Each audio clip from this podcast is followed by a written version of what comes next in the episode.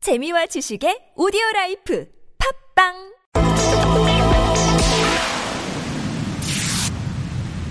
네, 박근혜 전 대통령 변호인단의 공보 담당을 맡고 있는 황성욱 변호사 연결합니다. 여보세요. 예, 여보세요? 네네, 안녕하세요, 변호사님. 네, 안녕하십니까? 네, 예. 검찰이 21일 오전 소환 통보를 했고요. 지금 변호인단이 성실히 조사받겠다 입장 발표한 것까지는 봤는데요. 예, 예. 어, 박근혜 전 대통령의 의사 확인을 거쳐서 나온 입장 표명이겠죠. 예, 물론이죠. 네, 예. 박근혜 전 대통령은 검찰 소환 요구에 뭐라고 이야기를 했습니까? 아, 뭐, 직접적인 말씀은 저는 뭐, 모르겠고요. 예, 네. 예. 제가 직접 들은 건 아니기 때문에. 근데 다만, 이제 뭐, 자연스럽게 의뢰인하고 변호인단 간의 교감 속에서 예, 예. 검찰 수사에는 성실히 응하고 음. 협조를 하겠다라는 뜻으로 예, 저는 예. 알고 있습니다. 예.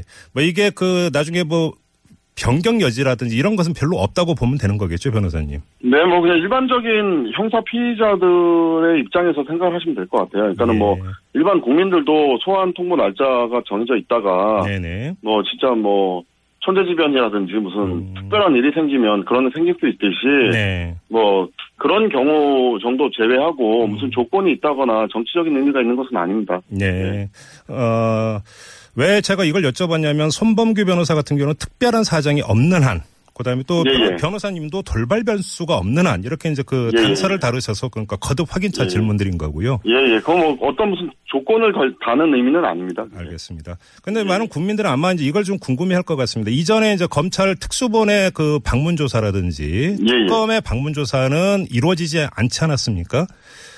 근데 요번에는 이제 소환조사인데 또 성실히 임하겠다고 입장을 밝혔습니다. 어떤 차이가 있다고 봐야 될까요, 변호사님? 아, 뭐 그 당시에는 탄핵 심판이 진행 중이었고요. 예, 예. 그리고 어찌됐든 간에 직무 정지되었지만 대통령의 신분을 유지하고 있었기 때문에 네. 뭐 여러 가지 국가적인 문제를 고민하는 부분도 있기 때문에 음. 그때는 그랬지만 지금은 이제 이런 형사 피의자로서 이제 수사를 받는 입장이라서 예, 예. 오히려 그런 부분을 고려할 부분이 없기 때문에 음. 예 그렇게 된 걸로 알고 있습니다. 네, 혹시 그 검찰이 소환 통보하면서 밝혔는지 내지 변호인단이 이 문제에 대해서 검토를 했는지 모르겠습니다만 궁금한 사항 중에 하나가 예. 박근혜 전 대통령에 대한 그 검찰의 조사가 이번 한 번으로 모든 게 다 완결되는 건지 아니면 2차, 3차까지 갈 수 있는 건지 이것도 궁금하거든요. 어떻게 아, 생각하세요? 그거는 뭐 저희들이 판단할 수 있는 문제가 아니고요. 예, 예. 검찰에서 판단한 할 문제라고 생각하는데요. 예, 그래요. 그리고 지금 보도에 따르면 박근혜 전 대통령에 대한 조사를 영상조사실에서 한다 이런 보도가 있었는데 이것도 조율이 된 겁니까, 변호사님? 아니요, 저희는 뭐 특별하게 검찰에다가 무슨 조율을 한다거나 그런 생각은 없, 없고 그렇게 예, 된 것도 예. 없는 걸로 알고 있는데 예. 수사의 방식에 대해서는 음, 뭐 법에 따라서 검찰에서 한다라고 한다면 네. 거기에 대해서 특별히 음흠.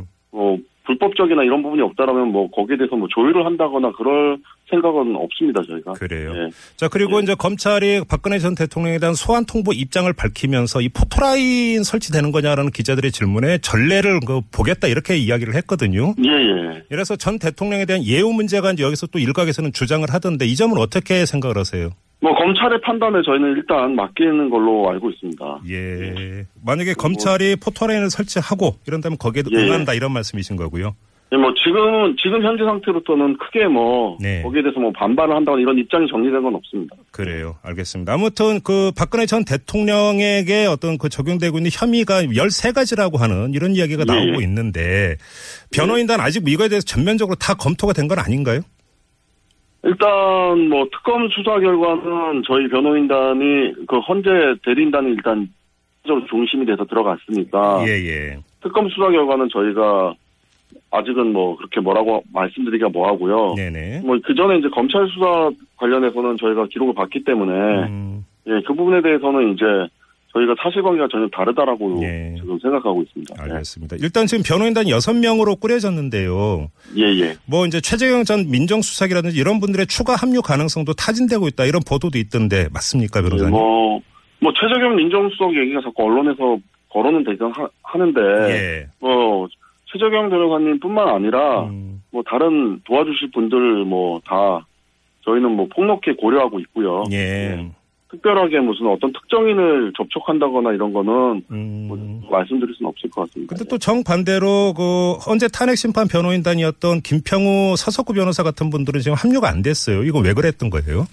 뭐 그거는 저는 뭐 자세한 사정은 모르겠는데요. 저도 예. 일단은 지금 어, 오늘 선임계 들어갔고요. 네네. 그전에 이제 다른 분들은 어제 들어갔고 네. 그렇기 때문에 거기에 대해서 뭐 지금 상태에서 완전히 배제다 아니면 들어갈 것이다 뭐 이런 거는 예. 뭐 제가 선임계 낸 오늘 그 순서를 보더라도 네. 뭐 예단할 것까지는 아니라고 보는데요. 아, 그래요.